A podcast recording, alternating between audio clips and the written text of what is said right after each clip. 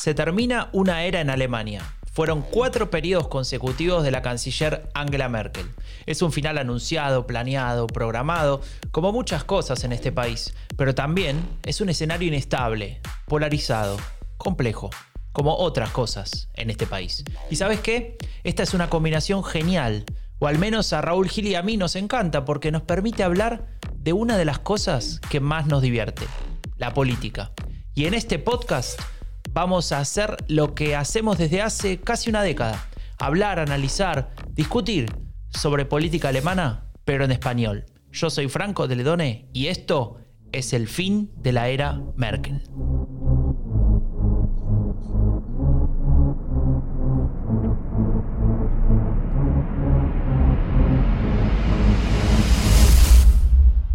Hola Raúl, ¿cómo estás? Buenos días Franco, muy bien, ¿y tú? Muy bien, muy bien. Bienvenidas y bienvenidos a todos a este nuevo episodio, el noveno ya. ¿Pensabas que íbamos a llegar a ser tantos? Sí, yo confiaba en nosotros. Y hay un dato que me gusta mucho de las descargas, aparte de que llevemos mil y pico, no sé cuántas, eh, que no ha habido ningún día desde que empezamos, que fue en agosto, ¿no? A finales de agosto. Sí. Eh, en la que no, haya, no, no se ha escuchado un episodio. Todos los días alguien, desde algún lugar del mundo, ha escuchado nuestras voces. Wow, ese, no sé, ¿es un elogio? ¿Eso es, es como un comportamiento inteligente? No, yo creo que la gente se aburre, Franco. ¿Se aburre del podcast? No. No, se aburre de la vida. Escucha. Hier ist das erste deutsche Fernsehen mit der Tagesschau. Wow, ¿Lo conoces? piel de gallina. Los- lo vemos todas las noches en familia, Franco. Ah, sí. Sí, sí, sí. ¿Qué es, una- esto? Contá a la gente que no sabe, ¿no? ¿De Es qué el hablando? informativo del Tagesschau. Maravilloso. El informativo de las 8, ¿no? ¿Cuánto dura? Sí. 15 minutos. Sí, muy poco. Son eh, píldoras pequeñitas. Justo el otro día, igual sirve de introducción esto al tema de hoy, que todavía no hemos dicho que vamos a hablar, pero ya me lanzo. Justo el otro día hablaba con Flor viéndolo, en- le preguntaba cuál veía que eran las diferencias con ese informativo con los que ella veía en Argentina o los que yo veo en España. Y había una muy evidente, aparte de, de la formalidad y de que parece un informativo hecho hace 40 años, em, que la gente que habla, eh, no digo los, los presentadores, sino los que en las noticias van hablando, expertos o personas que intervienen en las noticias, Ujú. son siempre expertos de referencia en el tema o personas que tienen algo que ver con la noticia en cuestión, ¿no? Claro. yo sé, el dirigente del sindicato tal, si se habla de una huelga, no sé qué virólogo si se habla de la pandemia. Y en España, y por lo que me contó ella también en Argentina, los medios usan mucho a, las, a personas que cuentan su historia personal o cómo les afecta tal cosa, porque eso es lo que les engancha a, los, a la audiencia. Y en realidad estás, digamos, empeorando el contenido de, la, de la noticia, ¿no? Porque, bueno, a mí me parece muy bien que Pepe Pérez me cuente cómo le afecta la pandemia, pero prefiero que un virólogo me cuente cómo nos afecta a todos, ¿no? No sé. Claro, claro. Sí, bueno, es, es entrar a la noticia por el lado de, de- de la historia, ¿no? Del storytelling y decirle, bueno, ¿cómo lo vivís? El problema es que, claro, eso te deja una visión muy sesgada porque andás a ver qué piensa esa persona.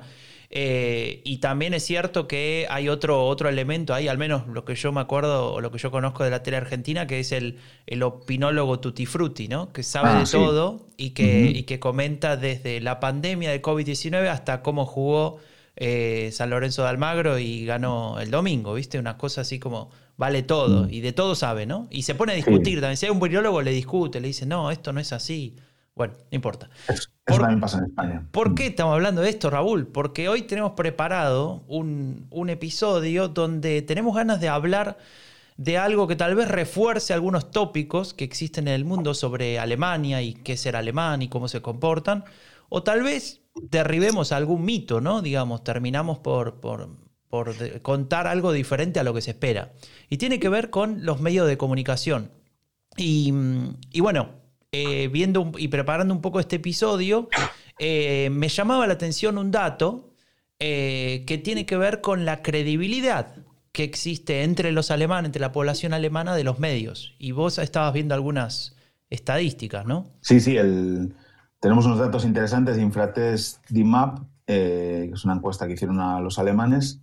Y bueno, los titulares, para mí claros, el primero es en general, dos tercios, dos tercios de los alemanes piensan que la información de los medios eh, es creíble el 90% piensa que la información es de buena calidad y el 60% cree que el gobierno no dicta la cobertura periodística de los medios. O sea que, que, los, que, que Merkel no le dice a la televisión pública, habla bien de mí, ¿no? Sí, y que bueno, que el 90% piense que la información es de buena calidad, o que uno de cada, eh, dos de cada tres alemanes piense que la información es creíble, es, no sé, es relevante. Me parece que Sí. para mí como español y por el sistema de medios que tenemos en, en España, donde incluso la televisión pública durante mucho tiempo estaba manipulada por el, o durante muchas etapas ha estado manipulada por el gobierno de turno, pues bueno, es, es relevante, ¿no? Y Sí. me hace pensar. Luego pienso,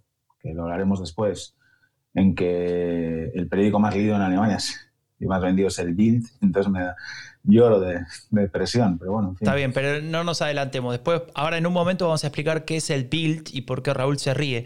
Pero, pero un- una pregunta que surge de esto, que me hacía yo en la cabeza, que me lo hice varias veces, ¿no? Y es, eh, ¿es un sistema de medios para copiar? Es decir, como tomar como ejemplo, como modelo. Estaría bueno que en otros países exista este sistema y ese es, digamos, el tipo de sistema es la causa de que la mayoría de los alemanes piense, por ejemplo, que hay información de buena calidad. Eh, no sé, si lo comparás con España o con Argentina, donde los- estos niveles, digamos, de confiar en las noticias llega apenas al 30 y pico por ciento, o sea, un tercio de la población, eh, y ni hablar si vas a otros países, ¿no? Estábamos viendo los datos de Chile, llega al 30, de Polonia 29, de Hungría al 19, y bueno, hay diferentes números, pero todos siempre por debajo de este dos tercios que contábamos antes. Entonces la pregunta es, bueno, primero, ¿habría que copiarlo? ¿Habría que intentar reproducirlo? ¿Es posible esto? Y segundo, efectivamente, ¿es el sistema la causa de esta confianza? ¿O hay otra razón por la que en Alemania es diferente, no?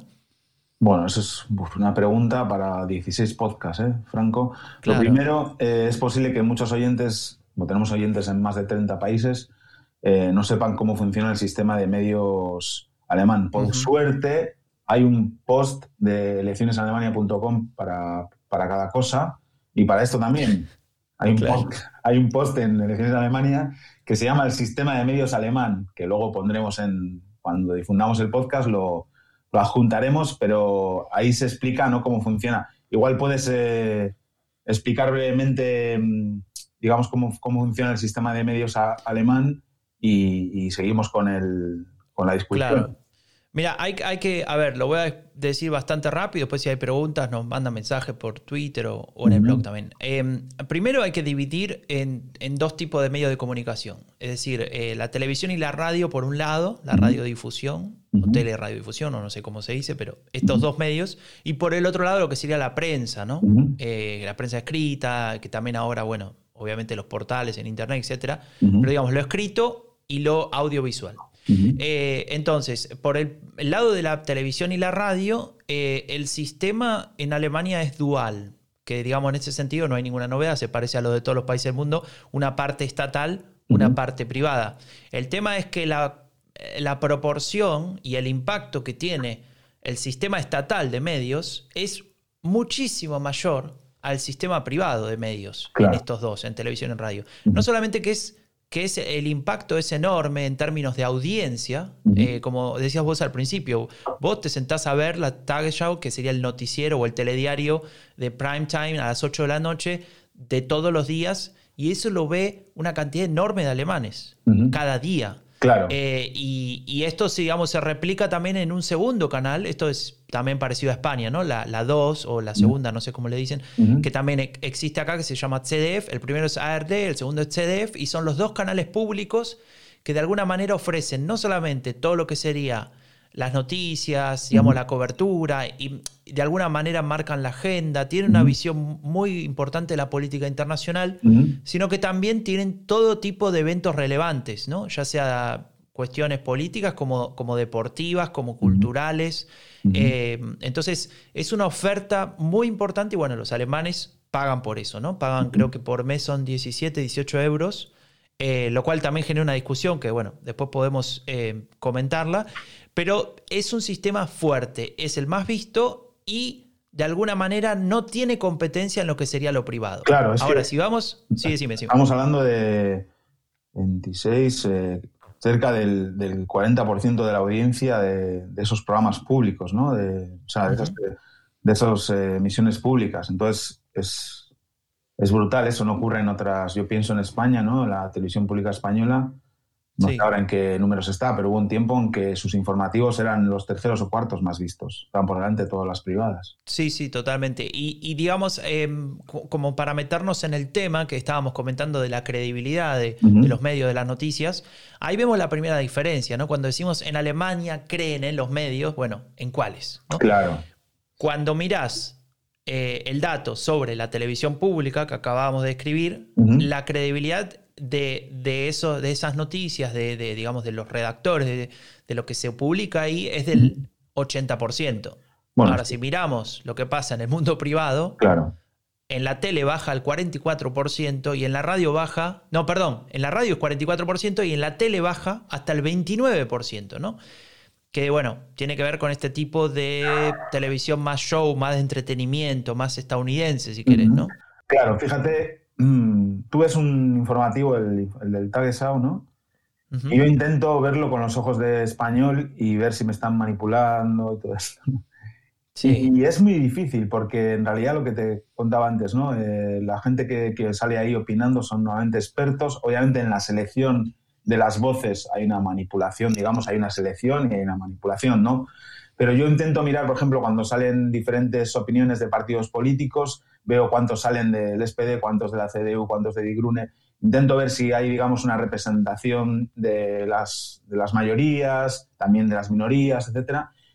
Y me cuesta encontrar elementos ¿no? de manipulación. Y en esas, Ujú. mm, no sé, eh, me parece un informativo que, a pesar de tener un aspecto de, antes de la caída del muro, eh, a nivel de contenido es es súper útil. O sea, yo de verdad me siento informado cuando veo ese, cuando veo ese informativo. ¿no? Entonces, eh, es lo que, lo que vemos en, en casa, apar- aparte de leer algún periódico. Aquí estamos abonados al Die Zeit, que es un periódico semanal, que es algo también bastante típico de, de Alemania, que también es para reflexionar ¿no? sobre la existencia de ese tipo de periódicos de profundidad, en los que no tiene, la actualidad no tiene tanto peso y sí, digamos, el análisis, donde te puedes encontrar artículos de, de profundidad con, bueno, de, de mucho interés, ¿no? Sobre temas que, muy diversos.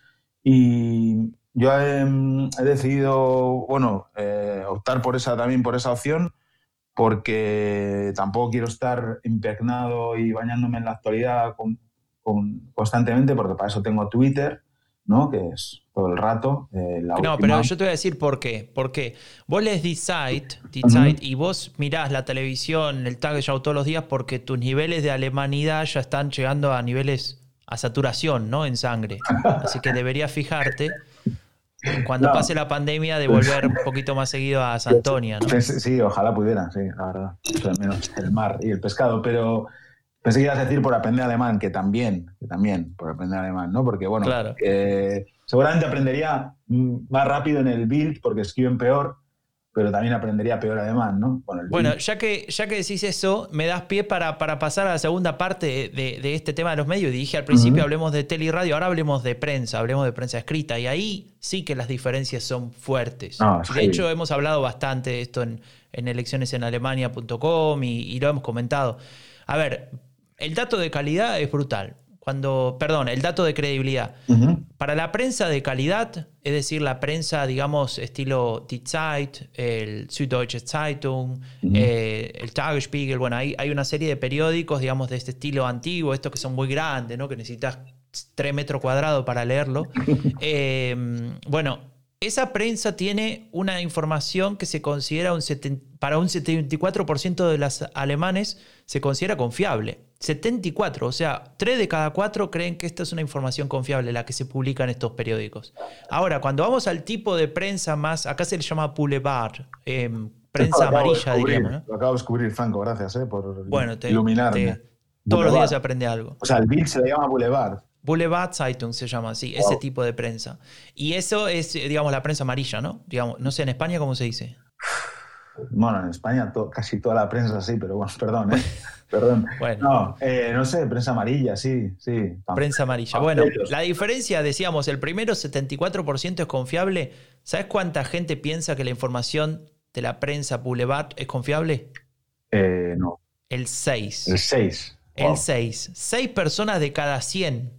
60 de cada 1000. Bueno, bien, entonces, Franco, la pregunta es, si solo el 6, por, 6 personas eh, de cada 100 ah, en Alemania piensan que el Bild es confiable, ¿por qué vende todos los días 1.200.000 ejemplares? Bueno, eso es eh, objeto de estudio de, de los politólogos de la Universidad Libre de Berlín y yo ya no trabajo más ahí. Así que No, se lo dejo a ellos la Pero, respuesta. eh, O contame vos. No, yo no tengo ni idea. Solo sé que en los Loto y en los Speti, o sea, los Lotos son los sitios donde venden lotería aquí en Alemania, que venden lotería, bebida, tabaco y tal. Los Speti es lo mismo, a veces un, un Speti puede ser un Loto, todo junto.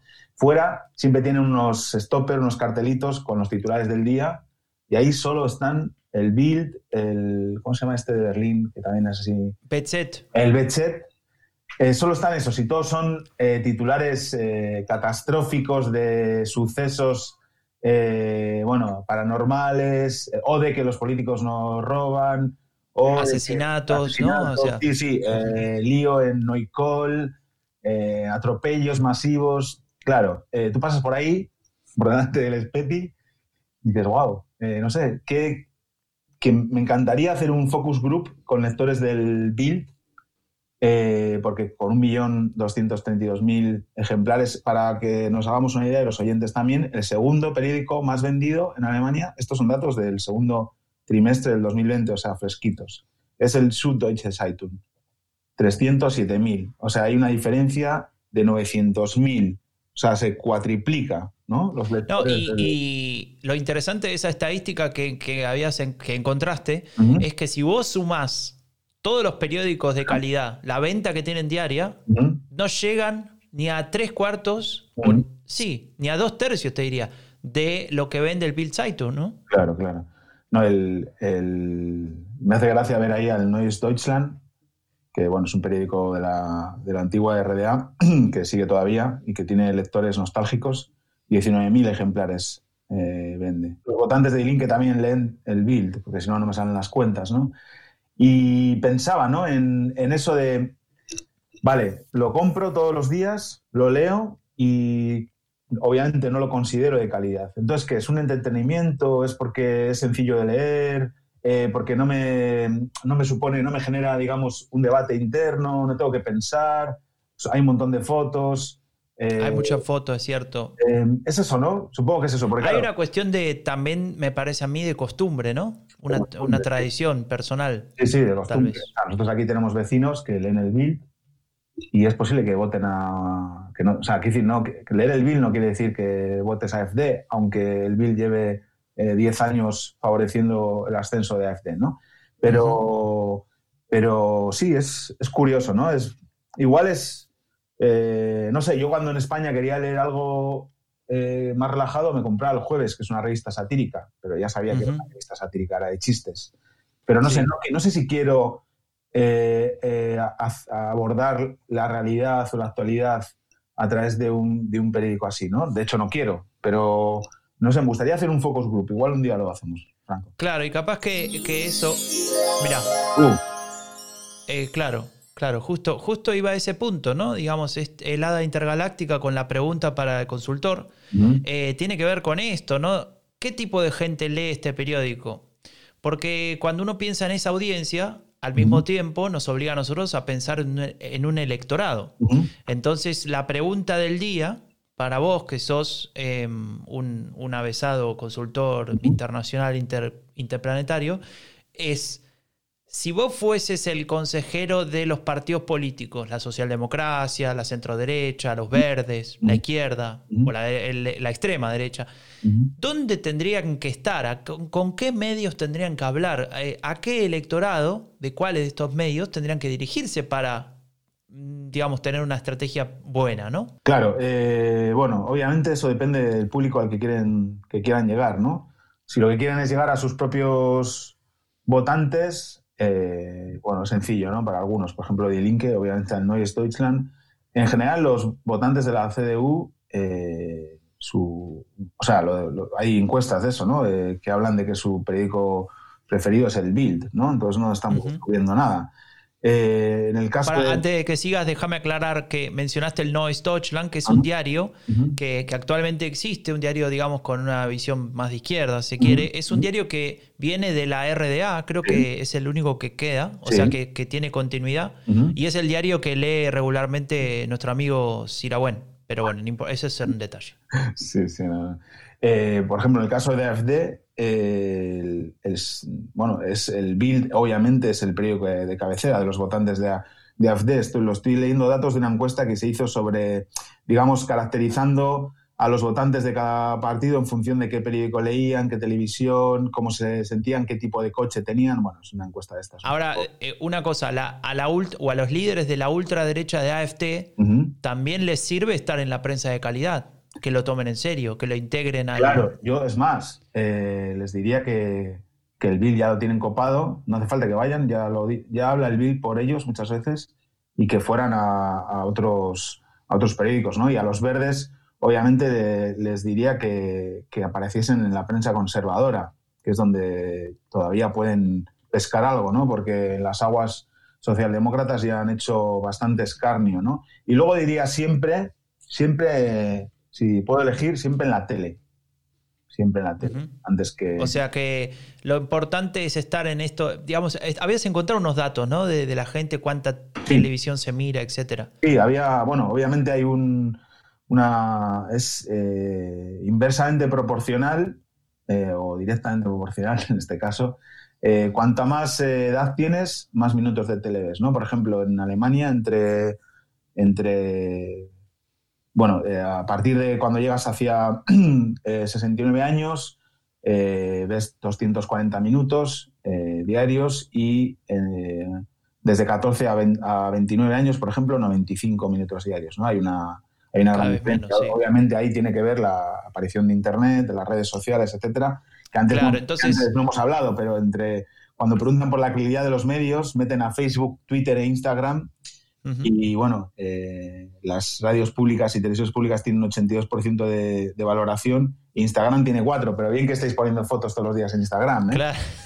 Ah, es que la credibilidad no implica que, que, se deje de utilizar. Claro, claro, obvio. Ya sabemos lo que es Instagram. No, ahí, y ahí tal vez podemos hacer una conexión con lo que decías de Build. Más allá de que solamente el 6% piense que ese tipo de diario es creíble, mm. eh, no implica eso que yo lo deje de consumir, con lo cual el efecto si querés, psicológico que, va por el lado, digamos, te diría de, asimilar una información aunque no crea en ella, o sea, de, que mi cerebro la capte, termina existiendo, termina sosteniéndose en el tiempo. Y eso es una cuestión peligrosa en algún punto. Claro, si te fijas, los, políticos y también las instituciones y, los medios están, están desplegándose también en Instagram y poco a poco también en TikTok, porque la gente más joven eh, no ve otra cosa y obviamente ahí hay que cubrir ese espacio, ¿no? Pero bueno, de eso podemos hablar en otro momento. Para, para ayornar un poco tu, consejo, que era siempre en la tele, tal vez le tendrías que decir siempre en la tele y en las redes, ¿no? Sí, no, claro, en las redes sí. Salvo Kevin Turner.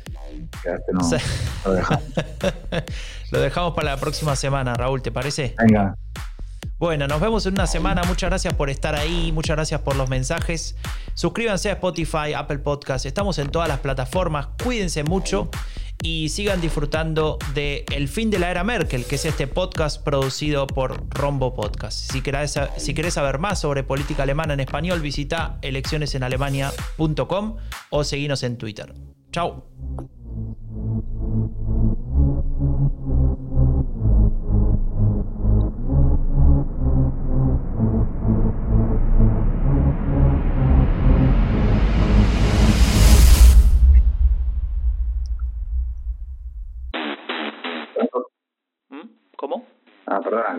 Metido la música. Que te puedo hacer una, te una pregunta. Decime. ¿Sabes cuál es el, la retransmisión, el programa más visto de la historia de la televisión alemana? Eh, puede ser un evento tipo un final de mundial de fútbol. Puede ser, sí. viste, te agarré. Y no, no te lo voy a decir porque si no me pongo a llorar. 13 de julio de 2014. 34 millones de espectadores, 86% de porcentaje. Deutschland, Argentina, final del Mundial de 2014. Ya lo siento, Franco. Eh, fue penal a Higuaín. Chao. Fue penal a Higuaín, lo hubiera fallado.